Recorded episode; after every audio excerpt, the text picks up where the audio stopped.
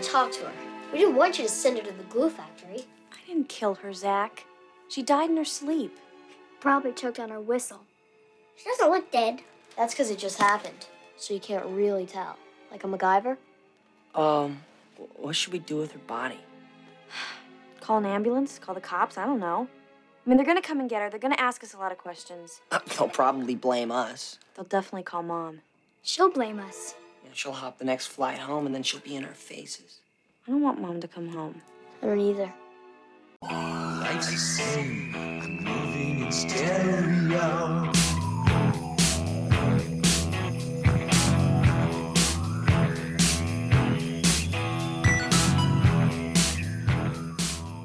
I'm right on top of that, Rose. And we're right on top of giving you a palate cleanser. We gave you a month of Christmas content following the start of WTF season. Now, after a couple weeks off, we are back, ready to give you something that's only a little WTF. Will admit, I, when I watched this when I was younger, I used to love this movie. Didn't hold up like it used to, I must say. A little weird. I enjoy it, but okay. So, this is the Pool Scene Podcast. I'm Kevin. I'm joined by Jim. Jim, you feeling better? Finally healthy. Hey now, everybody. Welcome to 2023. Yeah, dude, I don't know if it was this RSV that's going around now or something, but New Year's Eve, I got sick as hell and it just lasted for about a week. Hence why this didn't come out last week. But I'm back, I'm healthy, and we are here to kick ass and take names. This week's movie was originally titled The Real World.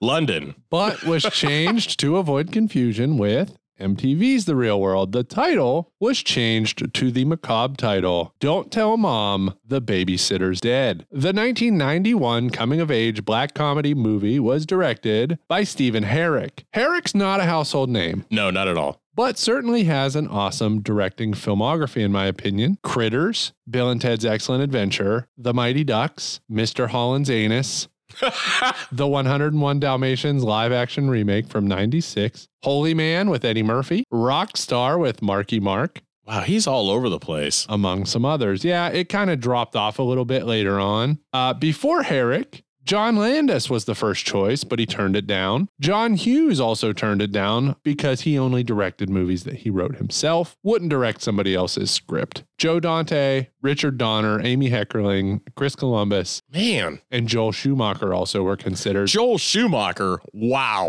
yeah, well, Joe Dante, I can kind of see because, like, the Burbs. not all that different. But so that leads me to my next point. The script began circulating in the mid 80s, heavily inspired by risky business. so, I see, Real yeah. World was supposed to be about a bunch of kids on their own, you know, not like. Like that's what they were inspired by. So, as the real world, it was sold to 20th Century Fox in 1987, but they wanted it lightened up considerably. One iteration of the movie was going to be a whodunit where all the Crandall kids were suspects with motives as to why they would have killed the babysitter. what is it, Clue?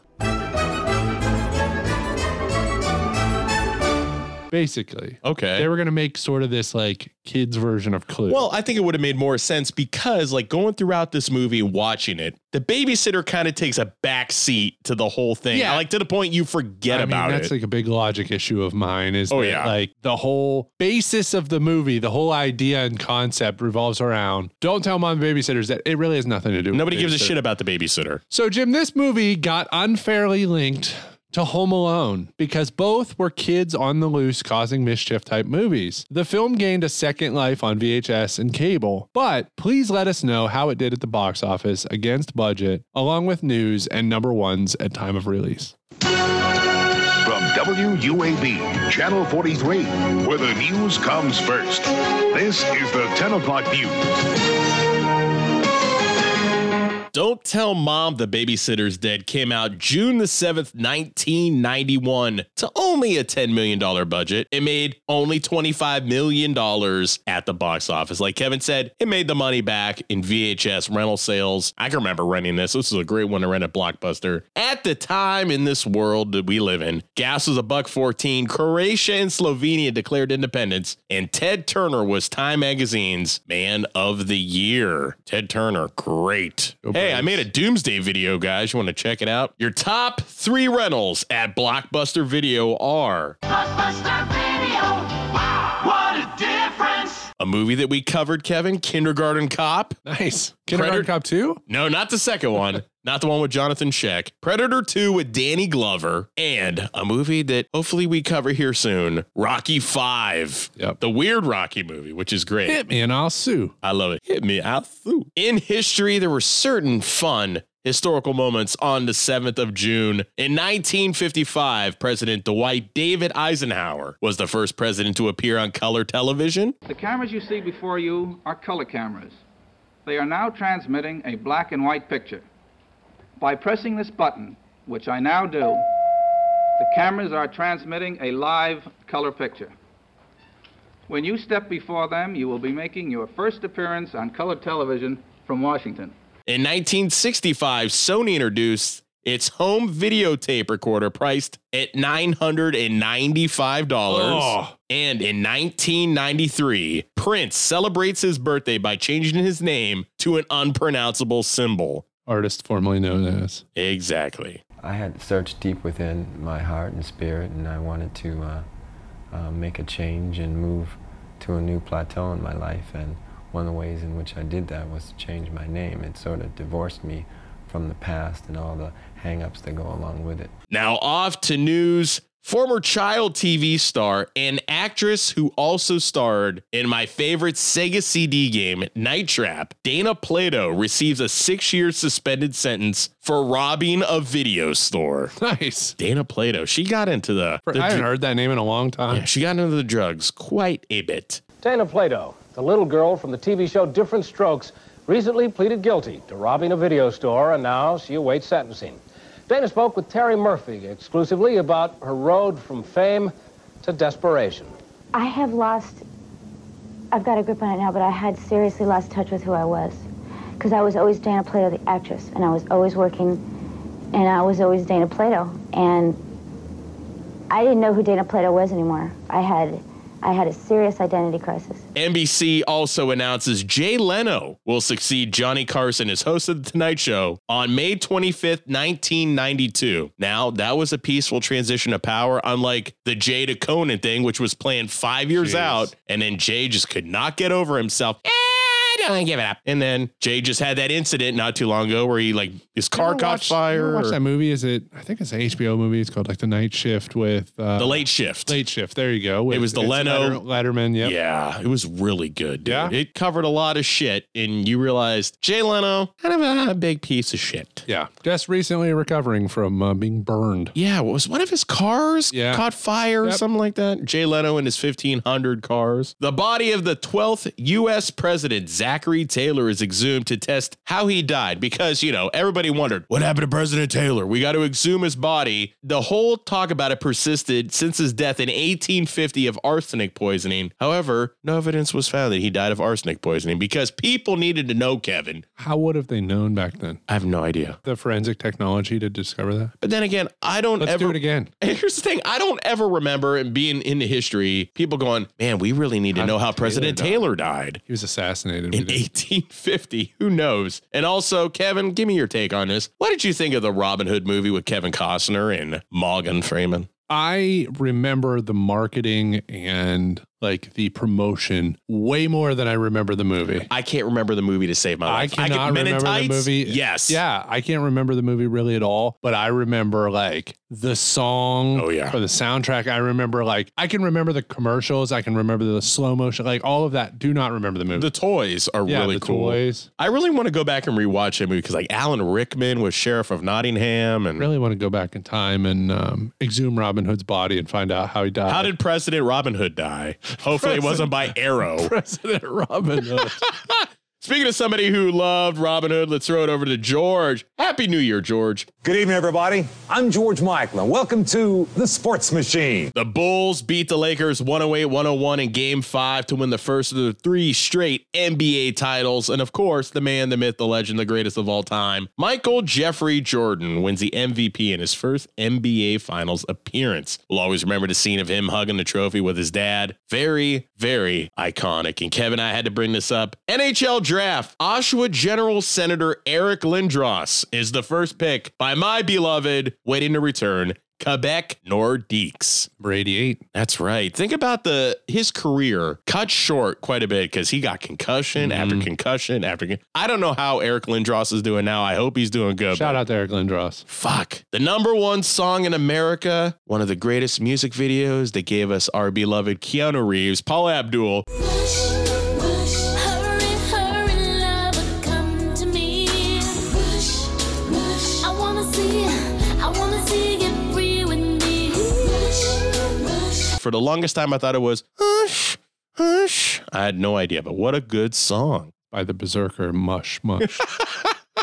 and one thing that wasn't by the Berserker, your number one movie in America, Kurt Russell, Backdraft. Okay. That's a fucking great Yeah. movie. I think it's very underrated, kind of brought light to the fire departments and the kick ass nature of their job. And Kevin, welcome to 2023. That's all that was going on in and around June the 7th, 1991. Jim, you know me. I always get excited. No, I don't. For promotional contests. Oh, oh God, please. So upon home video release, Don't Tell Mom Babysitter's Dead, there was a contest that included this is the dumbest contest ever. It- there was some trivia about the movie, and they asked you to rate the actors' performances. And then they had some sort of like their own, you know, key. Yeah. And whoever's answers matched the key. So apparently they rated their own actors' performances. The winner of the contest got the babysitter's car. Really? The old The 1955 Buick Special Riviera Hardtop. Fucking A, dude. That's cool as hell. For- like for doing trivia and answer and like rating the actor's performance. Who would you give your A grade to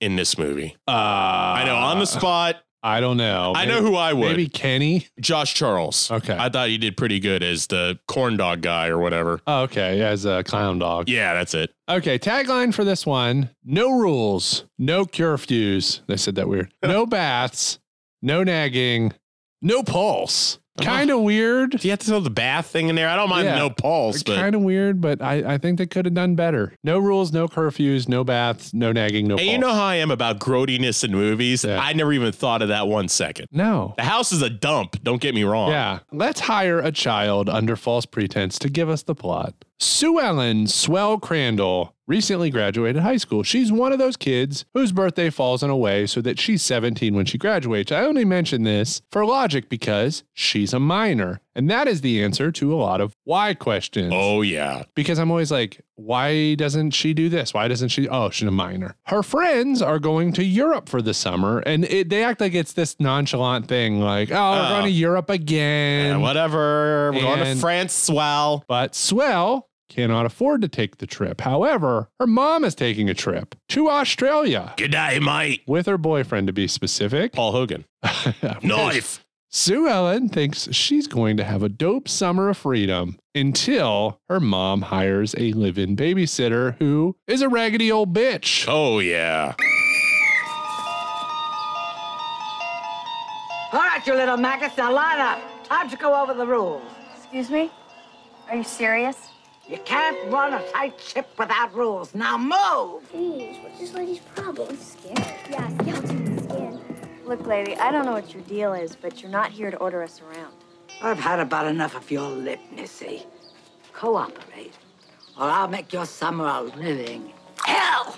She's a tyrant to Sue Ellen, her siblings Kenny, Zach, Melissa, and Walter. However, it doesn't last long as Mrs. Sturak, the babysitter, she dies in her sleep. I think this is day one. It's literally the night of She day like one. tells them all the rules, lays the rules down, goes in Kenny's room, and then they find her dead in like a sofa. Which makes me think that's why the babysitter thing was a complete afterthought because they're like, let's get her out of the movie quick. Uh, But I, again, I think the original scripts were more along the lines of like heavily involving the babysitter. Like the Yeah. whole plot revolved around killing the babysitter. Uh, this is where we get a little WTF. After Sue Ellen finds the body, they're afraid that their mom will blame them for the death of the babysitter Well- and fly home from Australia. You think? So instead of calling the cops, they decide to stuff the body in a trunk, drop it off at a funeral home with a note saying, Nice old lady inside. died of natural cause. No further investigation needed. None. They keep Mrs. Sturek's car, so they've got some wheels because their mom didn't want them driving her Volvo. Yep. Grand Theft Auto. The money envelope their mom left them, basically to survive the summer, it's empty, and they assume that the money is with Mrs. Sturek's body, which they've dropped off at the funeral home. Sue Ellen gets a job at a fast food joint called Clown Dog.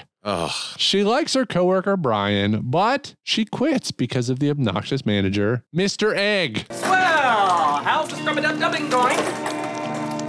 Now you're almost doing that correctly, but you forgot one very big thing.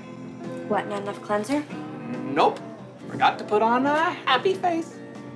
Next, you get to scrape the spitballs off the drive-through window with a really fun squeegee. His name's Mr. Egg. Mr. Egg. Fuck that guy. Yeah, because uh, at one point Brian says, like, well, you really scrambled Mr. Egg. Oh. Something stupid. I'm glad I missed that. Uh, Sue Ellen then makes a fabricated resume, hoping to get a secretary job in an apparel company. she literally copied it from a resume book. She did, but her over embellished resume gets her hired as an executive assistant. Was executive assistant.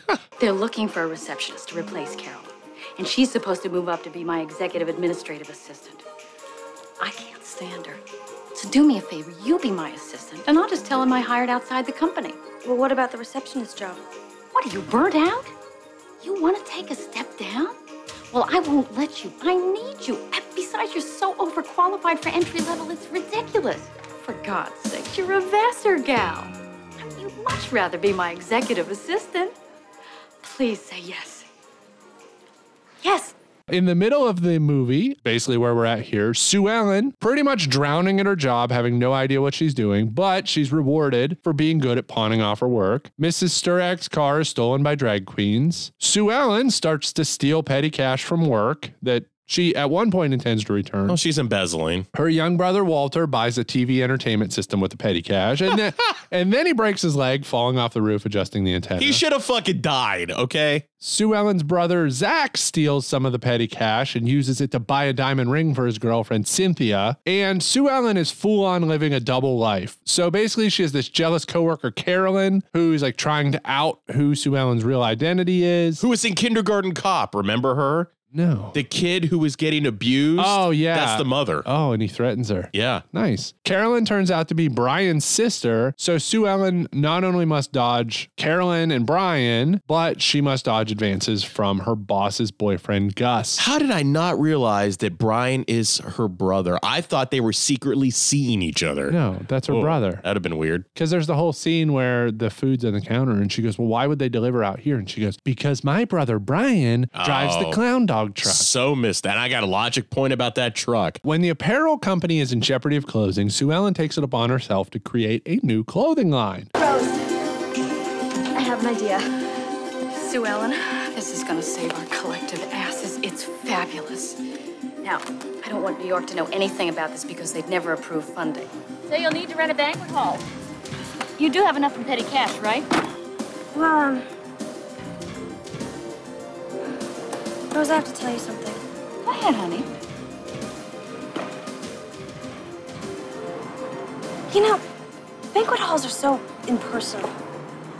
My house is fabulous. We can have it there. It'll be absolutely perfect. She's supposed to use the petty cash to host an exhibit at a banquet hall, but since the petty cash is gone, she offers to host the party at her house. With the help of her siblings, they pull the party off, but it blows up in the end. Brian interrupts the party in his clown dog truck. Mrs. Crandall arrives home early. Rose breaks up with Gus when he's exposed as a creep. In the end, Rose still offers Sue Ellen a job regardless. Sue Ellen, the buyers didn't care anything about that scene. They're all just a bunch of old whores. They loved your ideas. They see nothing but dollar signs. As a matter of fact, they complimented me on hiring a teenager to gain market perspective. So I've got, I've got seven meetings set up next week alone. They want the new GAW line. But what about everything else? I mean, I lied to you. A terrible person. Well, I suppose you'll grow out of that. Of coolest boss ever. She's awesome. But Sue Ellen declines so she can go to college. Stupid. She makes up with Brian, but they're interrupted by Mrs. Crandall asking where the babysitter is. And then mid credits, two cemetery workers are going to use the money from Mrs. Sturak's body to go to Vegas. Nice old lady. Her gravestone reads, just as the note they left, nice old lady inside died of natural causes. Let's get into characters. Christina Applegate as Sue Ellen Swell Crandall, written for Winona Ryder. Okay, I could see that. But she wanted to bang Eddie Scissors instead of the clown dog guy. She was filming Edward Scissorhands. Big mistake. Justine Bateman got the role, but then dropped out. Ed O'Neill was friends with the producer on this movie and got a script in the hands of Christina Applegate. All right. So the rest was history. They were on um, Married with Children. There you go. Married with Children at the time. Joanna Cassidy is Rose Lindsay. Do not know her from anything before or after. I don't either. Absolutely awesome. Yeah. John Getz is Gus Brandon. What a creep. Break down some of those corporate barriers. Right. And by the end of lunch, we'll probably be sharing our intimate histories, stories of our first time. Next thing you know, we'll be sharing a cigarette in postcoital bliss. Are you talking about us having sex? Hey, hold on, slow down. You're moving too fast for me. but if that scenario interests you, it can be arranged. And if it doesn't, uh, I was kidding. He was the guy in The Fly. He was the only one to be in both Fly movies. Ah. Okay. Yeah, he was the guy who had his arm acid off. His facial expressions in this movie are so uncomfortable. It's too hammy. Yeah. Way too hammy for the role. Keith Coogan is Kenneth Kenny Crandall. He's the second oldest Crandall. Coogan is also in Adventures in Babysitting. Fuck yes. So not all that different. Both movies are PG-13 despite using the F word more than once in a non sexual way. Because if you use the F word more than once in a non sexual way, it has to get a rating change. All right. But both of these movies do that, and neither are, you know, both are PG 13. Don't fuck with the babysitter. Coogan did get to wear two custom $3,000 wigs in order to have the stoner hair. Ugh. So It is a lucky rip- for that's him. a rip off. Josh Charles is Brian, as Jim mentioned. Conchetta Tomei as Mrs. Crandall. David Duchovny as Bruce. I think it was his first film role. Kimmy Robertson as Kathy Henderson. You'd recognize her from some things in the 80s and 90s. Jane Brooke is Carolyn. Etta Rice Marin as Mrs. Sturak. Robert Higorman as Walter. You'll notice him in a bunch of He's stuff. in a the ton of 80s and 90s, stuff. Too. Daniel Harris is Melissa Crandall. Daniel Harris, of course, from Halloween Four and five. Yeah, there you go. Jennifer Love Hewitt originally cast, but Kids Incorporated would contractually Oh. not allow her to be in the movie. So that sucked. This is a sad one. Christopher Pettier is Zach Yeah. Crandall. Production almost completely halted because of his drug addiction. And that's what ended up costing him his life in 2000. Yeah, this that was yeah, nine years after this movie, but he was 14 or 15 at the time of this Like film. hardcore. And they had to cut some of his scenes in order to keep production on schedule because he physically was unable to film, Jesus. which is just At that age, insane and why didn't they cast someone else and have an intervention and you would think. get him some help? Finally, I'll mention Kenny's friends are named Lizard, Mole, Hellhound, and Skull. How did Kenny not get a cool nickname?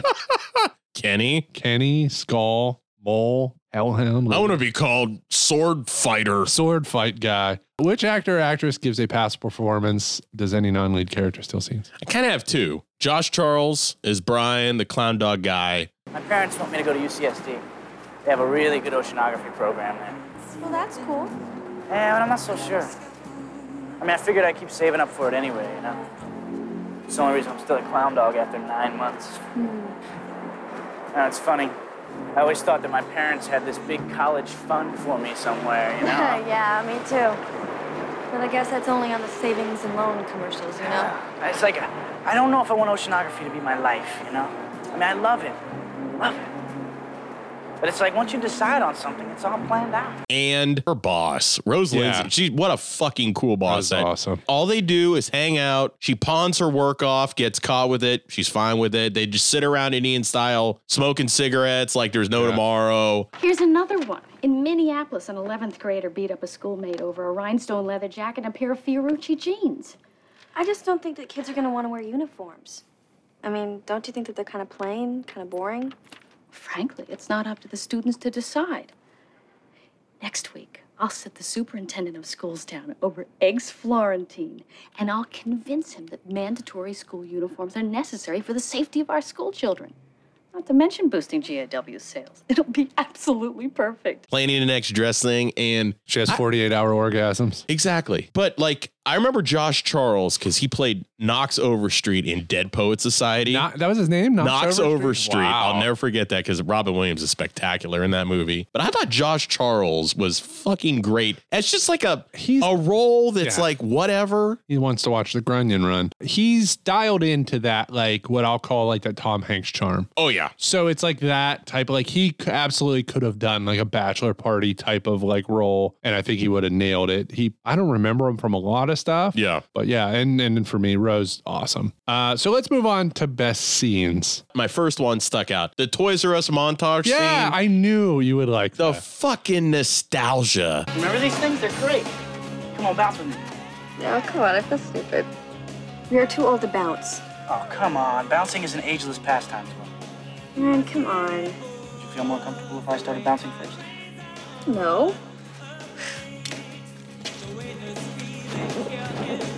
They're going through an old school Toys R Us on like a bouncy ball. Yeah. And I'm just looking at and the you know shelves. it's Toys R Us. Like you, it's just so recognizable. Oh, the the blue color, the signage, and you're looking at all the fucking toys, and it was just nostalgia. But as a whole within the movie, it's her and Brian, you know, finally just bonding and swell. I hate saying swell. Sue Ellen can be a kid, even though she's the oldest 17 year old I've ever seen in my life. But they're bonding, they're falling in love, but at the greatest place in the world, Canadians, I'm jealous. Coming up to you this year, hopefully, to visit a Toys R Us. I have the, the best scene in the movie, the fashion show at the Crandall House. Oh, it's so weird. It's the best. To conduct our presentation, I'd like to introduce to you our hostess, our recently named Employee of the Month, and the woman responsible for all you're going to view tonight, Sue Ellen Crandall. Thank you, Rose. Welcome, everyone. For 12 years, General Apparel West has enjoyed a solid reputation as the manufacturer of quality uniforms. But times they are a changing. We're growing, we're expanding, we're approaching the millennium with a fresh attitude and a fresh look.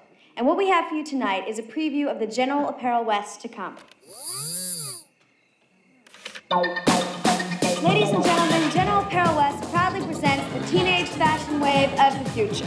There's a montage where they clean the house and get it ready because ever since mom's been gone and It's the babysitter's squalor. been dead, it's squalor. They just they don't clean up anything they eat, garbage everywhere and all that. So they have to clean up the mess for one. But somehow it's like they do that impossible thing. They like fill up the swimming pool and get it crystal clear. Yeah. They paint the house, which it seems entirely unnecessary. Yeah. Kenny makes all this food. They have like, you know, uh, Somehow, Kenny being a stoner, him watching Julia Child TV Yeah. shows has turned him into a baker and a cook. Just a cook. They get the house ready. They have Kenny's friends directing traffic, and, and they have the quote directed at David Duchovny, which I love. Park it yourself, Metallica Brett.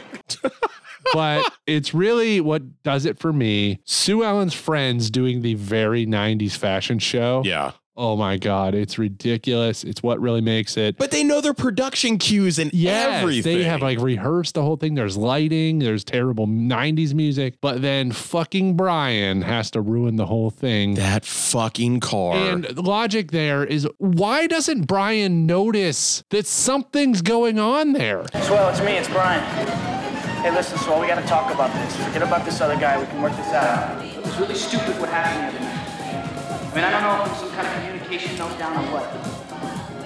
Katrina, our chef, is really cooking in um, her scarf, and she's whipping up excitement in her boots. Thank you, Katrina. There's tons of cars. Driving around the perimeter of the house, there's 500 cars there. Yeah. He drives into the backyard, gets out of his car, and goes, "You're having a party? Like you dumb fuck? No. What do you think? We just we each of us owns 50 cars. So my next one is I like when Kenny finally gets the gumption to stand up to Sue Ellen. Yeah. Did you burn something? Yeah, well, maybe if you'd called and told me we were going to be like three and a half hours late, I could have planned my dinner better. I had to work late, okay? You still should have called. I sat and I waited. I went ahead and I fed the kids. I worked all day on that casserole. Sorry. You haven't even said how nice the house looks. You're off at the office all day doing interesting office things. I'm stuck here cooking and cleaning and mowing, helping Melissa with her fastball, being a role model for Zach, spending quality time with Walter, doing your party shit. You've got the car and you don't even take me anywhere anymore. And when was the last time we went out to dinner together, huh? You know what? I'm sick and tired of not being appreciated. I appreciate you. eat shit. Him in his $3,000 stoner wig, standing up to Swell. Is that okay? He still had the stoner wig at that Yes, time. he and did. gets the haircut Before which- he got the normal Cougs. Yeah. And then that whole scene, that's at the party as well. When he gets the haircut and uh, one of Sue Ellen's friends he has the crush on. I can't remember which one. Oh, shit. Yeah. Whatever her name, Nicole. Nicole, and he noticed it, Nicole yeah. does the lip bite. She goes, Kenny. And then she does like a lip bite Yeah. and like a nod. I'm like, yeah, get some. Yeah, he's no longer a stoner. He now wants to go to culinary school. Sue Ellen's first day on the job. Okay, this is your office. Mine's through the archway. These are your things. Rolodex, there's your computer, Word Star and Lotus. There's your mouse. Our refrigerator's over there. Just leave a list with Carol and she'll stock it for you. Okay, okay. You all right? Yeah. Great.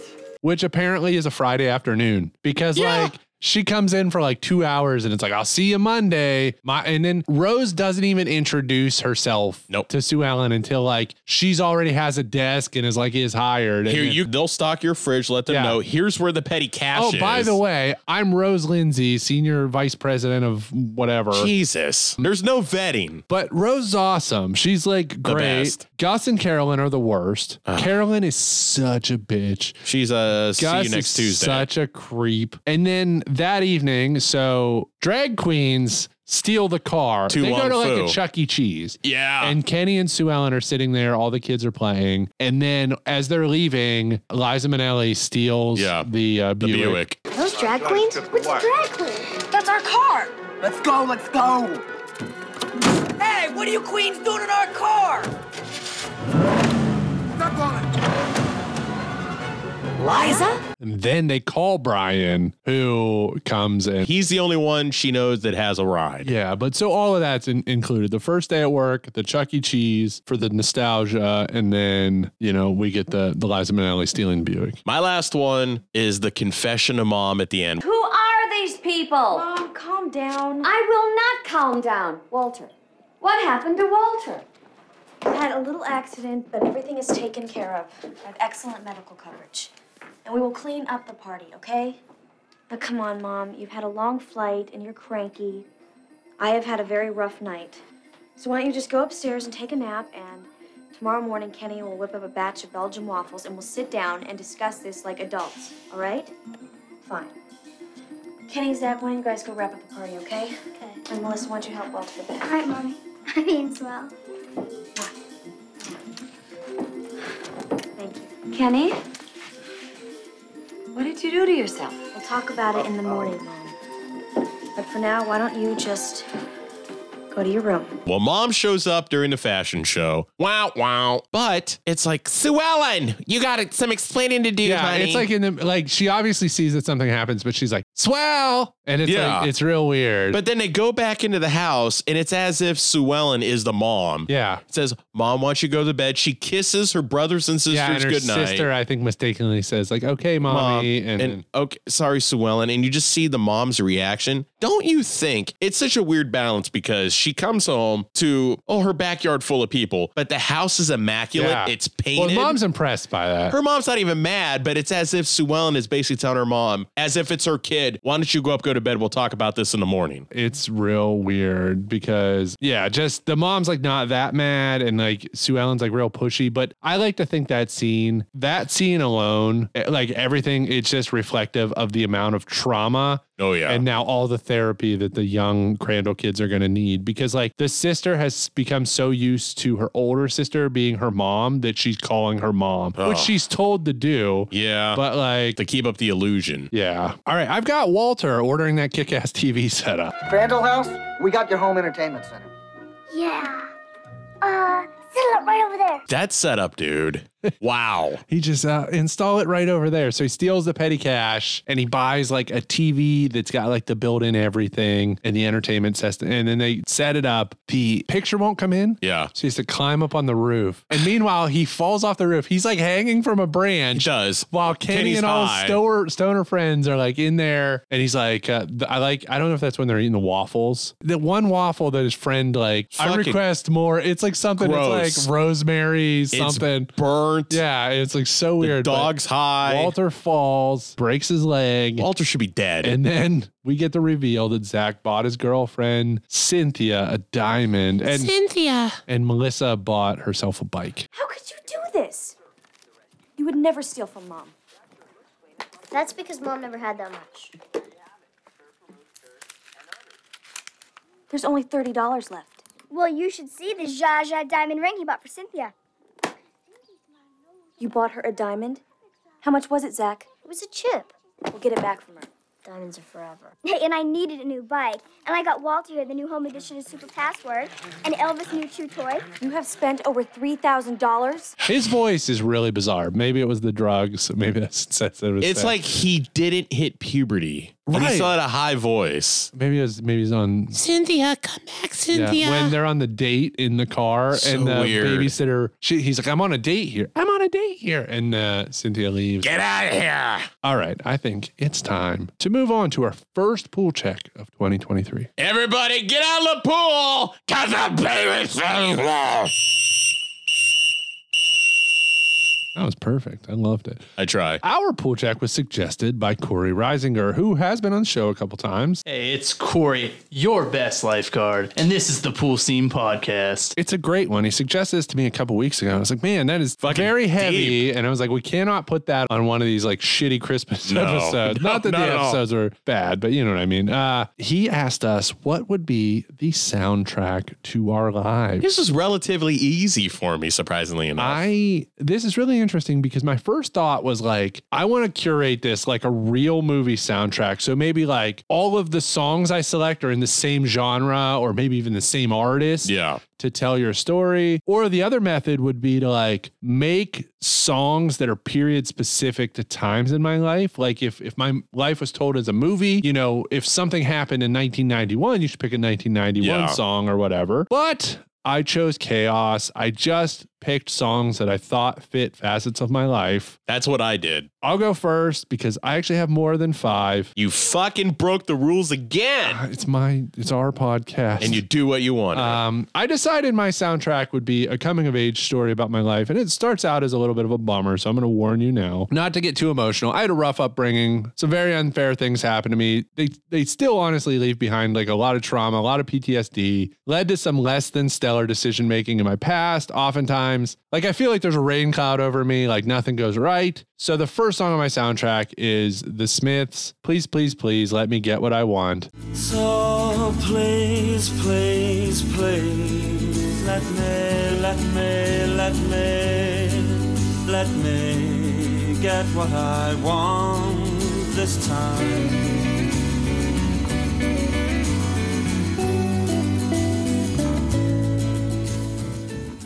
Not a lot of lyrics to this one, but pretty self explanatory. Like, basically, let something go right for once. Like, please let something work out. Just let me get what I want. So, that's my, my first one. So my first one, growing up before my parents got married in 90, which I was 8. I was raised by my I was raised by my mom, my grandmother, my grandfather. Not knowing until you get older how much you appreciate, you know, like what my mom did. My mom basically was taking care of me and my grandparents. My grandparents just didn't have the money. So there were certain aspects in my life that like the good times, like before my grandfather died suddenly in 87, I would remember like certain songs would Yeah. stick out out where it was just like, okay, everything's good in the world. And that for me was Huey Lewis in the news, The Power of Love.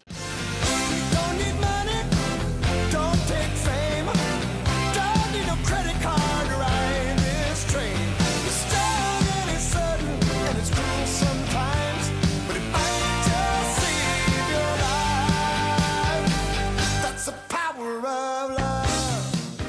That song, like the first time I saw Back to the Future, as a kid, I was obsessed with vehicles and TV shows and movies. Those were the thing, you know, the DeLorean, Kit, the truck from Fall Guy. It just made my childhood so much better. So when I heard The Power of Love, I can remember my mom going out to Toys R Us and buying me a remote control DeLorean from Back to the Future. And I would love rewatching the scene where you hear Power of Love in the movie over and over so I could hear the song. Great scene, by the way. It's a fucking great scene. scene. But I would play that song over and over again. And that song is just stuck with me, not just because of the movie, the times in my life growing up where everything was just good and everything was clicking. And, and the lyrics reflect, you know, Yeah. don't need money, don't need fame, don't need anything. It's just the power of love. It was awesome. It always meant so much to me. And then when I got to see Huey Lewis in the news back in 2015 and he played it, it just capped the whole thing off for me, man. My number two, uh, a band and a song, you know, not very many listeners uh, will get, but kudos if you do. Shout out to, to the few of you. A group called The Weaker Than's, a Canadian band, and the song is called Utilities.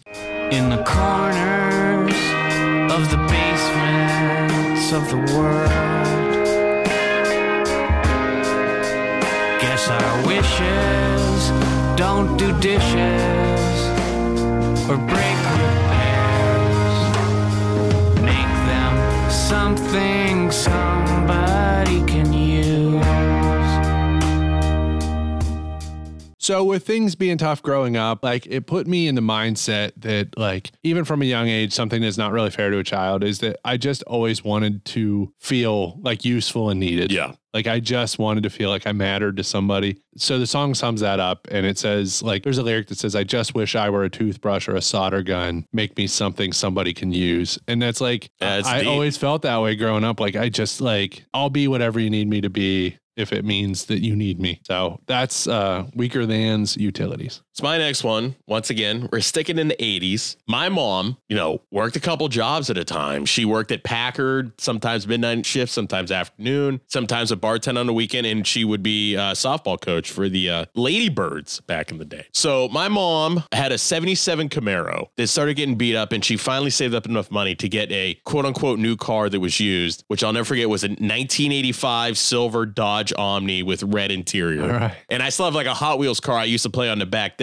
because the Hot Wheel is stained from the back deck. But I'll never forget my mom going to Kmart when it was a normal size Kmart, buying Whitney Houston's first album. Nice. My mom loved and would always play The Greatest Love of All in that car.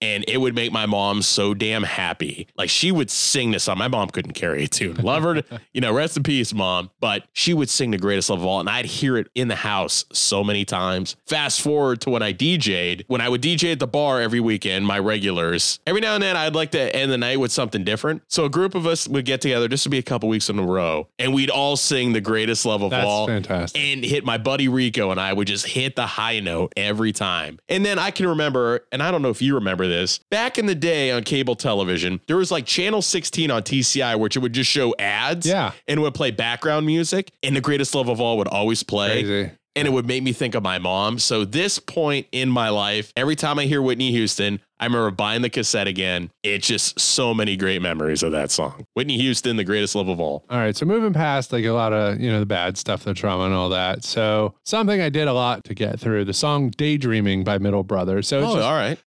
Can't I close my eyes and wander back to sleep? But I'm daydreaming about you. I know that it's wrong. That I'm daydreaming about you. Yes, I've been daydreaming for so long. just a romantic like folk song about daydreaming. So like I I tend to romanticize like lots of things and, and just like constantly envisioning like scenarios in my mind and wishing for better things and like I still again certainly do my share of daydreaming and like what could and what can be. So daydreaming by Middle Brother. All right, so let's jump into high school. Now we're into mid to late 1990s. You guys know on the podcast, I tried like hell to try to get girls to pay attention to me and or get laid. Guess what, folks? That didn't happen till I turned 24. But in high school, I was like, what can I get girls? What can I do to get girls to pay attention to me more? How can I relate to girls more to make them look at me and go, man, fucking, he's got the right stuff. James Clifford. Yes, that's right. JC in the house. So I can remember going up into my bedroom, watching MTV, learning all the boy band dances, learned them all back, right, center. I remember Where going did you expect to use these? school dances that I never went to. um, yeah, I learned all this shit, but I was too shy. I was very introverted at the time. But the one song that I thought would seal the deal for me, NSYNC's I Want You Back. Perfect.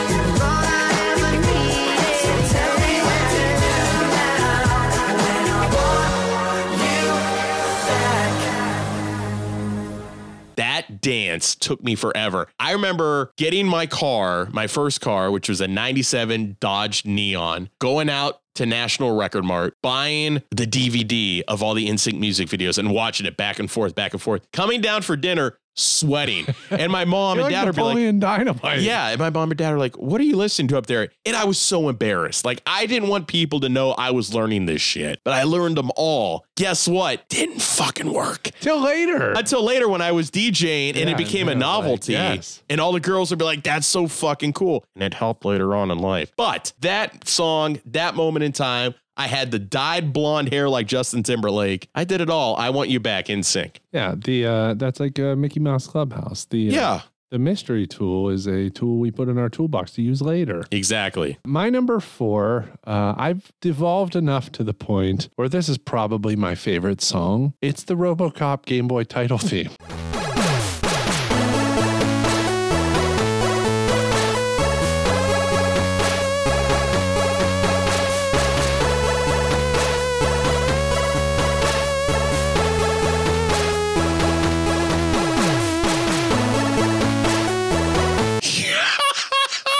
I wish it were on Spotify Nice. because I'm pretty sure I would be the, the top listener. This is a very JP from Grandma's Boy answer because this would, you'd like it if you had robot ears. Uh, this would probably be the score to my life in a movie because honestly, just like this answer, I don't take a lot of things in my life as seriously as I should. And I'd probably be further ahead if I just, you know, I, I don't take things as seriously as I should. So it's a pretty unserious song to put on this list, but I legit love this song. Yeah. It's way too like Good to be a good Game and Boy. rad for like its application. It is just entirely like it's too good for what it what it is. So So my next one, moving a little head into the 90s, early 21st century. Very influenced by movies. I mean, shit, we're doing a movie podcast. My senior year, and we've covered this movie, was very influenced by American Pie. I literally was Jim from American Pie. I tried like hell to get laid, like I said with my previous selection. This time, Blink 182, damn it.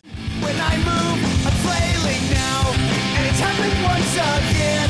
I'll turn to a friend, someone that understands, sees through the master plan. But everybody's gone, and I've been here for too long. To face this on my own, well I guess this is growing up. Well I guess this is growing up. That song was the anthem of my senior year of high school. I can remember running out and buying Dude Ranch, just listening to that song over and over and over again. I can't think of a perfectly curated time being a senior in high school, you know, going from 96 to 2000. Those group of movies, those groups of songs perfectly just was the epitome of my life. And damn it, was that one where it was like, I feel like I can fucking do anything. I can go out. I'm an 18 year old kid, you know, batting down the hatches, damn everything else. But man, that song was, you know, I guess that's why it's growing up the best. that that song probably is indicative of a pool check that just I thought we should probably do someday, which is what I would describe as a nice weather song. yeah. So the weather changes. Windows You want down. to put the windows down, and you just, that's a windows down change of weather song. My number five, Dungeon Family Rollin'. Don't put this color outside the lines, and nobody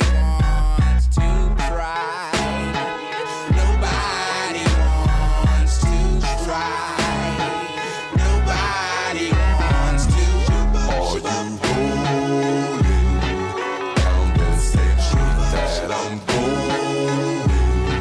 So I've always had a soft spot for rap and R&B. Like growing up, I really liked rap and R&B. I even I really really love a lot of like the soul music that inspired rap and R&B. And it's probably because like growing up my mom really liked Marvin Gaye, like soul music. Oh, yeah. Liked all that stuff. Ray Charles, you know, just all that music and then what it influenced. My mom also really liked Tupac. So, but specifically what I like in this song is the CeeLo verse, which has the lyrics until you're truly ready to say fuck your fear, you're not alive. You don't have to settle and be stuck right here. Which I think that would apply to anyone's soundtrack. You you never have to settle and say this is it. You can always move forward. It reminds me a lot of my literal like favorite quote. It's F. Scott Fitzgerald. It's from Benjamin Button. And it says, I'm gonna read it. Uh, for what it's worth, it's never too late, or in my case, too early to be whoever you want to be. There's no time limit. Stop whenever you want. You can change or you can stay the same. There are no rules to this thing. We can make the best of it or the worst of it. I hope you make the best of it. And I hope you see things that startle you. I hope you feel things you've never felt before. I hope you meet people with a different point of view. I hope you live a life you're proud of. If you find that you're not, I hope you have the courage to start all over again. So I'm not, that's the end of it. I'm not where I want to be. I mean, personally, professionally. I don't think anybody ever is. And I'm not at the finish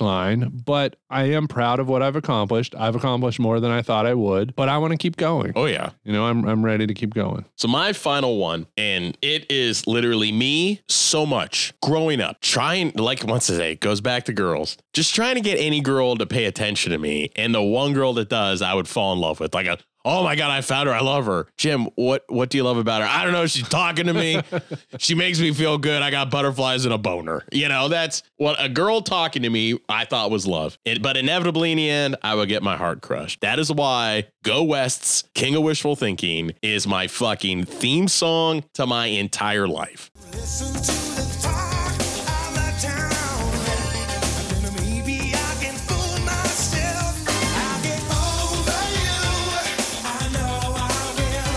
I'll pretend my ship's not sinking. And I'll tell myself I'm over you. Cause I'm the king of wishful thinking. I don't know how many times I've tried to get over somebody. I know I would, but it was just the hardest thing to ever get through. Hence why I was always the king of wishful thinking. And God willing, one day, one of these days, the money lines up, the whole smash. Kevin and I will take my boat out called the King of Wishful Thinking on Lake Erie and just crank this song to the max. I don't care who I piss off. Or we'll just leave it in your driveway. like, Exactly. lethal Lethal weapon. weapon. We just sit and drink Schlitz beer in my driveway on the King of Wishful Thinking, listening to King of Wishful Thinking, because I am the King of Wishful Thinking. You are you have a unique ability to be I don't even know what term I want to use. You're very optimistic and it's like you somehow manage to just like ignore like Yeah. you're not you're the opposite of a cau- cautious optimistic. You're Yeah. like you just ignore what could happen or what, you know, you're you're I, I respect it. yeah. So finally, for me, people probably at this point, people probably think I'm a big downer. But contrary to all of that, like I'm always trying to get weird. I love having stupid fun. I love like immature things. I like having a good time. I'm always, always up to have some fun. Like, like going to the beach. I like just being. I love the summer. I love like screwing around. I Yeah. always, always want to do something weird. Always up for adventures. And I always say that anytime we do one of these lists, I'm gonna pick this song and I think it represents the spirit of stupid, weird fun as well. It's Prefab Sprout, the king of rock and Oh, roll. that fucking song. Jumping for Albuquerque. Hot dog. Jumping for Albuquerque. So I'm, Jesus. I'm always going to pick it if there's a music list where we uh, have open ended choices. So I just think it, it sums up just the spirit of dumb weirdness. You know, one song I would also pick for you, though, if I had a choice Orbital Bebop. Yeah. And the funny thing is, though, watched a movie this past week, and I can remember as a kid called Electric Dreams. Uh-huh. That is the only time, besides their album, that song was ever featured in a movie was Orbital Bebop. Really? in Electric Dreams. Wow. Fucking blew my mind. That's crazy. I- I, didn't know that. That's- Because every time we would road trip, we'd Yeah. always listen to Orbital Bebop. yeah, and I, I think that song could be probably swapped out for prefab sprout. Yeah. I mean, any any weird, fun '80s ridiculous song like that. So, all right, let's uh let's get back in the swimming pool. Swell. Um, you're gonna have to do something about the pool and there- because there is a pool in this one. holy shit, there is because they repainted it. Somebody get the clown dog guy out of the pool. We are a family of felons. Our summer of freedom is gonna be a winter prison if I don't get some help. Now, I want this place spick and span by Saturday night, or I'm turning us all in. Are you with me? Guys, what do you say? Yeah. Yeah? Come on, what do you say? All right, yeah. All right, well, we're with you. Rock and roll. All right, critical question, the first of 2023. Uh, All right. This movie has more cigarette smoking than like a Tarantino movie. It's phenomenal. And once in a while you stop and light up a cool, and life tastes good to you. Did you ever think smoking looked cool? I just thought it was something like my mom smoked, and I just thought that's what you did as a kid. So that- that's what you did. I never had any inclination of wanting to smoke ever. I always- I remember taking a. It's like a kid. Your mom leaves a cigarette on the ashtray. took a drag of your took a mom's cigarette? drag. Aw. Took a drag off my mom's cig when I was like four, and I almost threw the fuck up. And that's the only time I ever did it. My dad, back in the seventies, my dad used to be a hardcore Really? smoker, but all power to him. One day he just said, "I don't want to do this anymore," and he literally just stopped. Like Forrest Gump. Yeah. Did you Um, ever think it was? No, I always thought it sucked. I literally, if if I were to make like a, I don't know, what's like the whole like turn ons and turn offs. Like, yeah. To me, there is nothing worse than smoking. It is just like so stupid. Like I, I've just never seen any benefit to it whatsoever. Plus, it's not really that much of a thing anymore. It- I Well- mean, in Europe, and you go to Yeah, France, it everybody and just- their mother. Yeah, but like I, my dad smoked pretty much, you know, until he went to the hospital and died. Like, Yeah. he smoked like his whole life, and my dad would do this thing where he'd like go. He wasn't allowed to smoke in the house, but he would like go out the front door, smoke, and then like walk back in the So it's house. like, well, you and could've it's just- like, yeah. yeah. and it's like he'd still smell like he just ripped a dart, you know. And See, uh, like growing up in a household where my mom smoked like a chimney, my mom Yeah. would smoke like two packs Yeah. a day. You don't know that you smell like smoke. right? I didn't realize that until I moved out my first time. Yeah. I You know, can remember you smelling like smoke. Remember Remember, how- remember you like coming, you'd wear your leather jacket Yeah. or whatever, and I'd remember you smelled like a smoker. and I never ever realized that until I finally moved out, and, Yeah. and then you're you're away from it. Yeah. And you're like, holy fuck, my clothes reek. I don't know how many times I had to wash my shit to get Yeah. it off. Yep. Bad. Yeah, it's I, I don't really see any like some people say it's it's just like relaxing or like, you know, they whatever, you're Yeah. stressed out, you smoke a cigarette and like But man, in this movie, like Sue Oh, Ellen it and her is. boss It are is just like- boom, boom, boom, boom. It's like hey, they were on Big Cigarette's payroll because Yeah. it's like it's 91. It's not even like this was like 85. Yeah, this was 91. Like things I think were starting to change, but Yeah. Wow, crazy. All right. Um, someone I don't want to hire at my company, minor, adult, anything, David McCall. Hey, Swell, remember me? I worked at the Clown Dog. You want a cigarette? I'm gonna fucking kill you. It all could have been different, Mr. Walker. You should have allowed nature to take its course. All right, let's start. I have a lot. Yes. I have a Um, ton. Okay, so Sue Ellen thought that they were like her and her family, her and her siblings were going to be alone as of an hour and a half prior to her mom leaving. Yep. She's at the store with her friends. They're talking about going to Europe. And she's like, Oh, I'm going to have the most amazing summer. It's just going to be me and, and the siblings. Isn't your mom gone? Oh, about an hour and a half from now. So it seems like, from purely a planning perspective, that she would have told them about the live in babysitter. You would think. Do they live across the street from the airport? Because it's, I mean, this is pre 9 11, but it's Yeah. like she is an hour and a half before her mom's leaving. She still has not told them about the babysitter, about the summer, about any. It's No. just, it's way, it, ma- it gives me anxiety. And I even think in 1991, TSA, there wasn't really much of a security thing. But granted, she's going to Australia. She's leaving the country. Even in 1991, you'd want to get there at least two hours before your flight. Yeah, and she's this is probably like a 15 hour flight Jesus or something. Christ, five like- layovers. Yikes. Yeah, it's crazy. So my big one that drove me nuts. Does Brian not have a normal car? And why does he have access to the clown dog mobile? Yes. all on the- personal time. on personal. Why the fuck would you want to take that anywhere? Even because the goddamn the sound goes every time you move. Yeah, like so e- everything about it is a logic point because if it's his personal vehicle, he's a minor. Like everything about it's weird. Yes. If it's not his personal vehicle, then that means he like bailed on deliveries to come pick them up. Mr. Egg, which what a name, seems to be the most his ass is watertight to the point he would know where that fucking truck is Oh, at any yeah. given time. Yes. He low jacked it. Yes. He 91 low jacked it. Why? How does he walk to work then without the clown mobile? I think he just own- it's like a cop car that he parks in his driveway and stuff. And to be quite honest with you, with Suellen, let's okay, playing devil's advocate. If you were dating somebody and they showed up and they literally said, "This is my vehicle. This is the, this is my clown dog mobile," what the fuck would you think? Would you not have questions? Be like, "Where's your normal car? Oh no, this is my ride.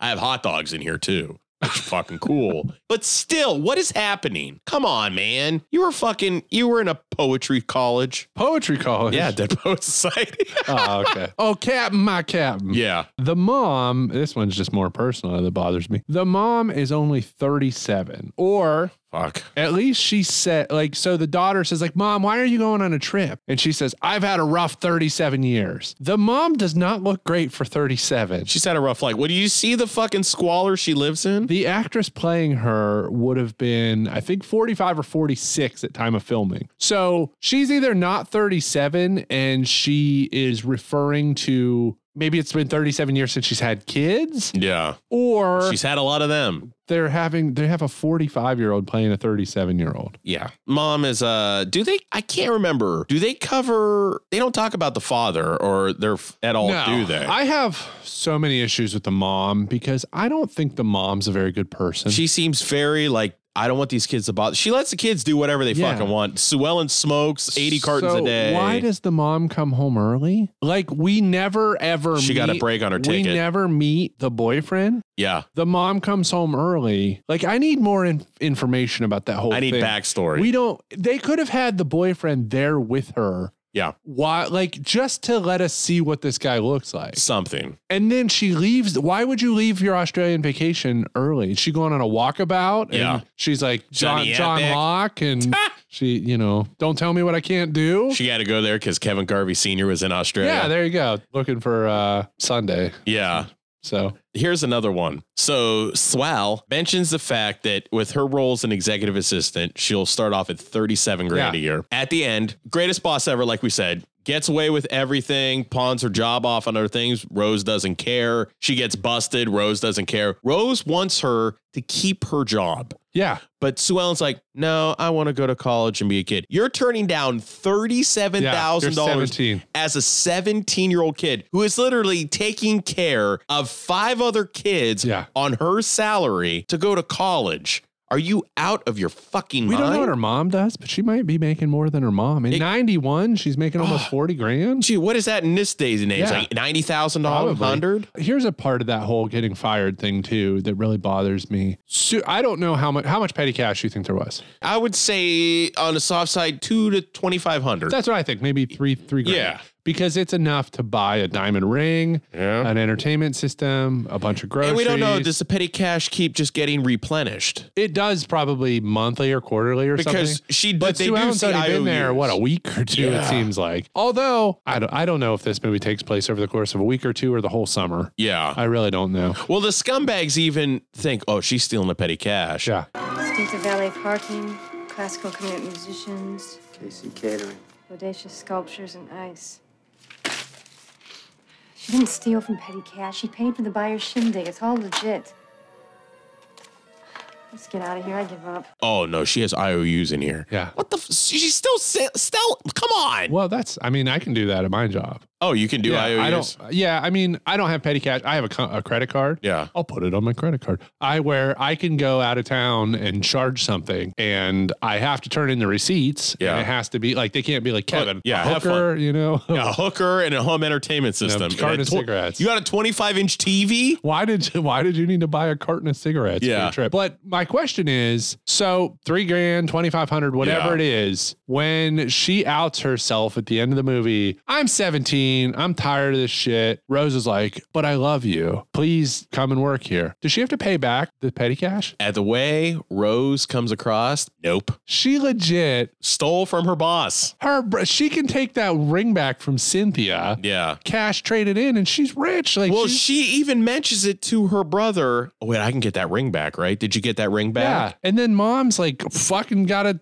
entertainment set up that she can Exactly. watch with her maybe boyfriend, maybe not, because I'm assuming maybe they broke up. Maybe she killed him in Australia. Yeah. We have no idea. Exactly. She just comes home early. Who does that? Are we also, and this is very, very nitpicky, when Walter falls off the roof and he should be dead? yeah. You're telling me Sue Ellen, and this is before she kind of matured herself up a bit. Post mature. Post mature, very mature. Do we have proof of insurance for Walter to I- get now, his see, medical care? Well, I thought she paid that out of petty out of cash. out of pocket. But she says something like, We're very lucky we have good insurance. Is that her insurance through work? GAC apparel, or is that her mom's insurance? I would have to be. You wouldn't be able to get insurance that quick. She just started her job. Yeah, it's like 90 days. Maybe back then 91 was wilding out. Yeah, I would say so. Pay your pay your insurance for you. Anything's possible. Did Kenny's room kill Mrs. Sturrock?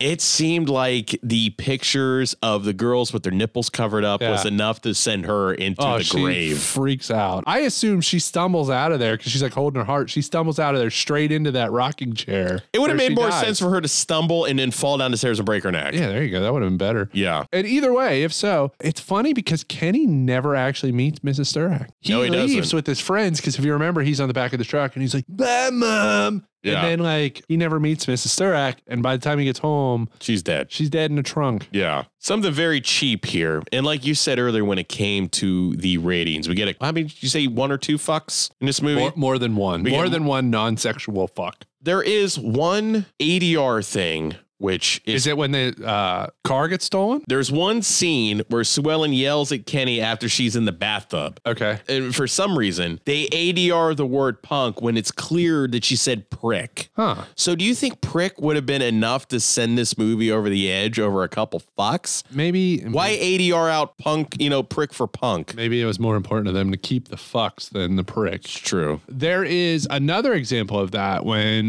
the drag queens steal car At Chuck E. Cheese. at Chuck E. Cheese and they look at each other. And I think Kenny says shit, maybe. Sue Ellen very obviously says shit. You see her lips. move. Yeah. But I'm pretty sure that the sound says Liza.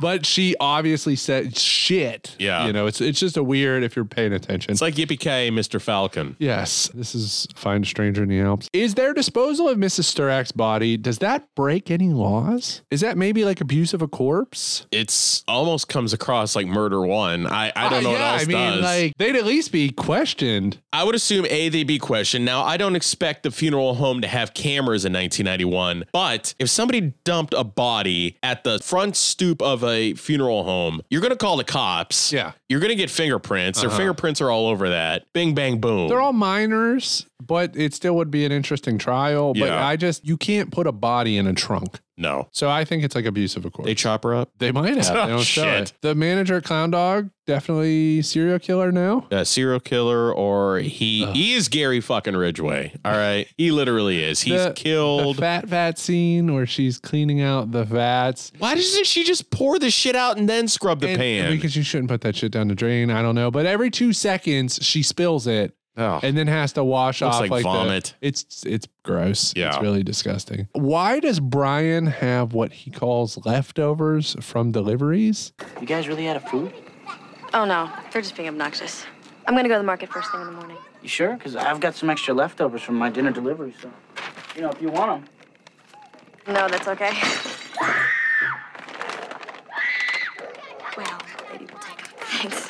He's stealing the Is he food. shorting people on delivery? He's stealing the fucking car. He's stealing the food. Yeah, because when when he drives them home, even though they just had Chuck E. Cheese, the kids are fighting over the last Pop Tart or whatever, and they're like, "We have no food." And then, which is a we- weird logic thing anyway, because if the kids just ate a bunch of Chuck E. Cheese, why are they eating again already? Exactly. Anyway, Brian goes, "Well, I got all these leftovers for my deliveries," and I'm like, Leftovers? Why? What did you do, Brian?" Now, here's the thing like working in a couple restaurants like I have in the past, after a while, you don't want to be around the food. You don't want to smell it. You sure as hell don't want to eat it. I ain't eating that fucking food. No Yeah. way. Uh uh We discussed this already. Rose and Sue Ellen smoking like it's the Nia Bingy in the office. Uh-uh. Hell yeah. What does Gus do for GAC? So the company's struggling. All right, it's going to go out of business. He has until an Sue Ellen office. saves it. Gus drives a Ferrari. Yeah. If they just fired him, how much money would they be saving? They'd probably stay in business. He has to have some sort of, you know, it would make sense if Gus was like the head of HR because that's how he can get away with all of his shit because Maybe. nobody's looking at him. This is CNN Breaking News. Gus, hi. Hi. This is my new administrative assistant, Sue Ellen. Sue Ellen, this is Gus Brandon, Vice President of Marketing. This is CNN Breaking News. Because he literally drives a Ferrari. Whatever he's doing, Listen, the sexual innuendos he throws at Uh, Sue Ellen, knowing that she is, that- he that- looks super young. that dinner or lunch, where oh, that's a great scene where he says uh, Ah. he wants to be in her. dry or sweet. Yeah. Eh, a little bit of both. Yeah, it's so fucking weird. He's so Um, lecherous. But he's yeah, he's real weird. How does Sue Ellen fake it the rest of the time? Like we see her give the QED reports to Kathy, yeah. but we s- also see at times she doesn't know how to turn on her computer. Nope. Or like get it started. Rose's Her office her is office right is there. kind of like an office, like an en suite, like an office suite. it's like an adjacent yeah, and like doesn't you know Rose hear her like doing the or nothing at just all. keep hitting the and like she's not doing anything. Like how does she fake it for the other seven hours a day? she takes advantage of her boss so much, and it makes her boss seem even stupider for wanting to keep her. Yes. And literally falling in love with her. yeah, it's uh all right. So they do this weird thing throughout this movie that, that you talked about, but they allude to basically Sue Ellen and Kenny playing like the role of a husband and wife rather than Yeah. brother sister. So Skeezy. They do it when they pick up, Wal- well, sort of, when they pick up Walter from the hospital. Like they have this argument, and he's like, I know I should have been there, whatever. And then, like you said, when Kenny confronts her and is like, You're never home. I'm doing all this. It's like, it makes me uncomfortable that they like Yeah. allude. They are playing the roles of like husband and wife, but they're brother and sister. It's weird. So I don't like that. Why does Brian ask Sue Ellen what she's doing New Year's Eve? It's the week before school goes back. He's so fucking persistent about everything. Yes. But she he's like, What do you do on New Year's Eve? Is that just supposed to be some like joke, like we're gonna be together for six months? Because it's summer. Like it's weird. Yeah, calm down there, Chief. And then Brian, that whole situation where she won't tell him Tell where him. she works. Yeah. Yeah, well, then why won't you tell me where you work? What are you doing something illegal? You working for the mob? No. I um, just don't want you to know, okay? Well, what if I wanted to send you flowers or something? Well, you could send them to the house. Well, who'd sign for them? One of the kids. And what if they're not here? I mean, why are you making this so Oh. complicated? then don't send me flowers. I just want to know what it is you do all day, that's all. Oh, Come on, drop it. Stop acting like Henry VIII. Look, just forget it, okay? I'm sorry I cared. Is a deal breaker for Uh, me. I would say so. It's like, what are you holding up? He's like, man? I just want to know what you do. And she's like, I just, I don't want to tell you. And it's like, well, why? Like, to me, that's because he's like, hey, you want to go to this Dodger game? And she's like, I forgot. I don't like baseball. Because he offers to pick her up at Yeah. the office. It would reveal, you know, that she's lying. Are you but- going to drive that fucking car there, Brian? Yeah. Yeah. Is he going to take the clown dog car to the Dodger game? Any other logic from you? No, man, What's I'm the good. legacy of this movie? I mean, it is, it is a cult classic. Like, Yeah. it, You can watch it on HBO Max. yeah, it holds up, I think, pretty well as far as like Christina Applegate never really got the big break in movies. No, she you know, didn't. she was in movies. Yeah. And like even later on in movies, but like She'll never- always be Kelly Bundy. Yeah, she's always Kelly Bundy. She never got the uh, you know, the big launching Eh. point. And maybe the the critics really did not do this movie fairly. No. Because they really tanked it and I think made people back when when that sort of thing mattered. And unfortunately, she's going through a, a litany of health problems now, too. I think she has Yeah. like MS Yep. Mm-hmm. now. And yeah. All right, stick around for some plugs. Pool Sceners, once again, thank you for listening to this episode of the show. And don't forget, as always, like, comment, subscribe, rate, and follow Apple, Spotify, and Podbean. You leave us a five star review and we read it on the air, we'll send you out a bit of a prize. Also, don't forget, check us out on Facebook, Instagram, and Twitch. If you guys are unsure how to get there, we have a one stop shop now, and it's called Linktree, L I N K T R dot E E slash pool scene podcast. If you guys would like to contribute to the show in any way, help for future content, maybe even put it towards a cup of coffee for us, there is a link at the top of the link tree that will send you to basically a tip jar. We love you guys and thank you once again. And now, back to Kevin. Don't tell Final App Guy it's the final app. Yeah! The final lap!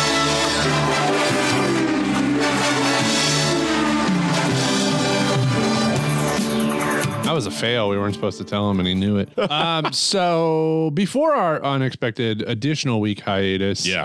um, I was at home for like I don't know two and a half weeks, watching some more Hallmark, watching some more Lifetime movies um, until basically Christmas, and I was like, I can't do this anymore. yeah, uh, you overdid it. yeah, I uh, but I did watch a, a bunch of stuff. So uh, Glass Onion, the loose sequel to Knives Out, not a sequel, just a story in the same universe with a shared character. Benoit Blanc. Awesome movie, Daniel Craig. That has surpassed Bond for me. Yeah, it's what everybody's It's saying. so I've never good, seen any man. of it, is- it's so. so good. I would recommend it. Glass Onion's great. I watched uh, Letterkenny. Not that that took too long. I think there's like six new episodes and they're Yeah. like 20 minutes each. I still have to go back to it. It's been a long time. Uh, Snowfall season five. I uh, finally watched that. The final season, I think, comes out anytime. I watched Andor, which I enjoyed. Pretty good. There's a prison break episode that's like really good. And then, so my daughter, oldest daughter, she won wanted to watch Wednesday because like everybody at school's Yeah. watched Wednesday. She's a little bit of like a scaredy cat. Like she's afraid of like little things. You know, she watches. She, she, it doesn't take much to like spook her. Yeah. And then she won't like walk to the bathroom herself. She was like, "Can you please walk to the bathroom with me? You make sure all the lights are on, like that sort of thing." So we wanted to watch. I wanted to at least start Wednesday with her to see kind of what the vibe was. Wednesday gives me a very much like this like Harry Potter feel. Really? Yeah, like it, the whole vibe is sort of this Harry Potter thing, at least for the first maybe half half of it, and then it kind of um, like diverges into something else. But uh, it was pretty good. I think me and, and Dana enjoyed it more than uh, than the kids did, but they liked it, and now they can tell everybody at school they watched it. You know, they, did. don't They're have going to be- do a second season. the and- problem now is my oldest daughter, is seven, she'll be eight in May, will not drop it. She wants a cell phone. Oh shit! All the her she she like cried a couple nights because she's like, I'm the only one in my class without a phone. All my friends have phones. These kids nowadays would not have You're survived back in seven. the day. You're yeah. seven. I'm like, I don't. Do you remember taking road trips and car trips to Wake? Do you remember going like just sit in the car for an hour? Yeah, you just sit. You and just sit fucking there. Wait. You just sit there and look out the Entertain window yourself. and you know twiddle your thumbs and listen to your parents talk. Oh, look at that license plate. You'd sit in the car for an hour. yeah, you shut the fuck up. And now my kids have iPads and shit, and they still complain. God. And then I watched Everything Everywhere All at Once again, which truly love that. It might be in one of my top five movies of all time. I really love it. And uh, so my wife hated it. Not, I don't think she hated it. She just was like, I don't know what the fuck's going on. Yeah. She just watched the whole thing and then just like, what, what is, what is this? What's happening? But I really enjoyed it, and thankfully, the Golden Globes recognized it. They did. Um, to you know, best acting. And Shelley Michelle Miscavige. Oh, Yeoh. Yeah. Oh. The Jared Carmichael joke about Shelley Miscavige as he introduced Tom Cruise's co-stars from Top Gun Maverick. Hello. Pretty much what I did over Yeah. break, where I'm at, you know, went back to work now in the office and things aren't as fun anymore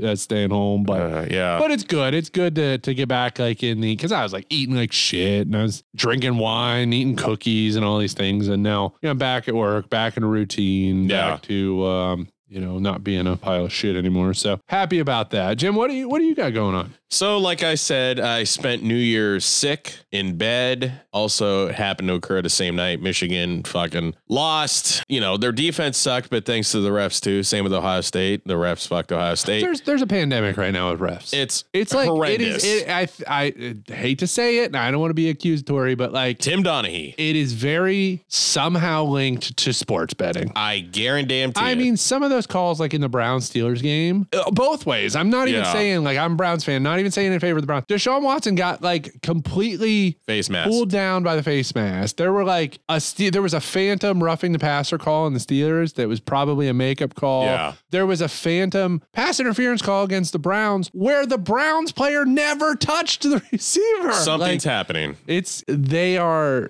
controlling the narrative of the They game. are. Yeah. And they got what they wanted with the TCU Georgia National Championship that ended up being 65 to 7. Wow. And they said it was like the lowest rated national. I wonder Yeah. fucking why. Yeah. Being a sports betting, you know, mattress Mac. No. He's uh I think he's located in Texas. He owns a bunch of like mattress furniture stores. Like Yeah. he's a personality down there, you know, sort of like Mike Lindell or somebody my Okay, oh, fellow. God. He's like that sort of dude, but he's notorious for placing these enormous sports bets. He bet 3.1 million dollars on TCU. You fucking fool. you idiot. He probably watched the first quarter. God damn. And was like, "Can I get my money back?" But yeah, there was that. I rewatched Interstellar. I watched it once before a couple years ago. I was like, ah, whatever, but I'll give it another shot second time through. Probably now my top 10, probably my 10th favorite movie of all time. That's probably my bottom 10 of all time. I really fucking enjoyed it. I just think I it's just- it's I know it's it's too smart for its own good, but I fucking I don't appreciated think it. it's too smart for I think it's dumb. It's, I loved it. Um, you should watch Tenet. I still need to do that. yeah, I watch just like Tenet. Nolan. Yeah, Period. watch Tenet. I, I love Nolan. I Yeah. do not like Interstellar. I just like it's too like come on, dude. Like Yeah. it's too much. re- I don't know. Like I, I like certain parts of it, but I like certain things about it. Yeah. I'm just not a fan. And it's good to see that as of today's recording here on the 11th of January, Damar Hamlin is finally out of the hospital. One of the scariest fucking things I've ever seen. And I remember you texted me and I threw on Monday Night Football because I've kind of been doing a season long boycott of the NFL, including the Browns. I haven't watched anything. But man, watching that just over and over again, you're like, did a guy just fucking die? And he did. He died on the field. I They brought him back, but Jesus. I, so that whole situation too, because like I knew it was a little weird when me and our friend Morgan will text each other about injuries in the NFL. It's just something we've always Yeah. done. You know, going back to like remember playing Tecmo Bowl as a kid, and they bring the ambulance out on the field. oh, yeah, with the music. Yeah, and the music and stuff.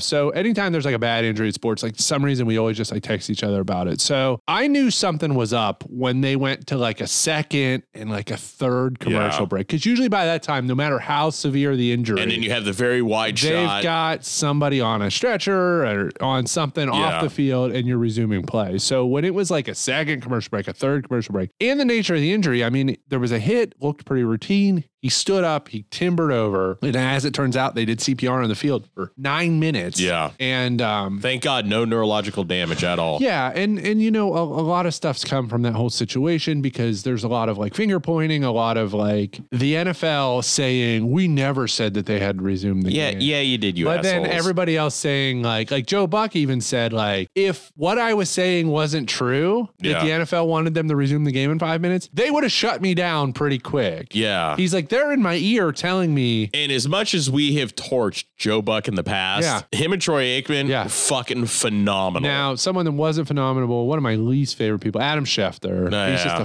fucking dildo. yeah, and him saying, "I've never seen an ambulance on the football field." It happens like five times a year. a lot there, pal. It happens. and then he like amended yeah, himself. it happens like five times a year. Like Monday Night Football, Ryan Shazier Yeah. five years ago, Yeah. got paralyzed on the field. Fucking ambulance. Like Yeah. I've never seen an ambulance. Fuck you. Yeah. And then, um, but the whole thing is like con- contact sports, football, hockey, MMA, pro wrestling, what have you. How do they not have protocols for this? I mean, and if Yeah. you're like in in WWE, Owen Hart, you know, tragic stunt, fell, died in the ring. They went on with the show. Worst fucking decision. They ever. had they just went to they like played the video packages. Something like Owen died. There literally was a dip in the ring where Yeah. he fell. Yes. They he awful situation. And then they did a match, which to me, how traumatizing on everyone there. And then the, you know, what have been immortalized is like the Owen Hart voices where they Yeah. say, you know, tragically Owen Hart died. Yeah, they break kayfabe. Then what the fuck are, Are we, we still doing here? doing, on a broadcast having Exactly. wrestling matches? And they It's wanted so the teams to stupid. fucking warm up. Yeah. And then, but like, how does the NFL not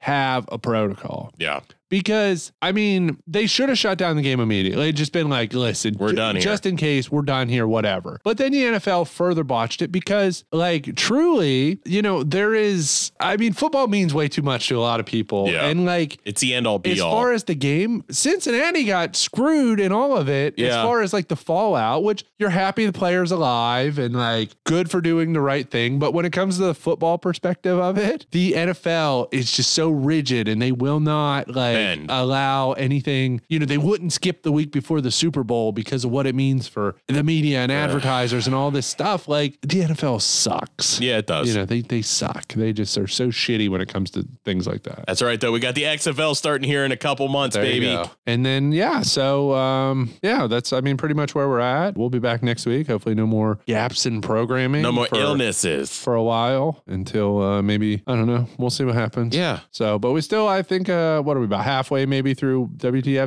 season, and then yeah, gonna have something exciting coming to you next week. Yes. All right. Until then, happy to be back. Happy 2023. Oh, Oh,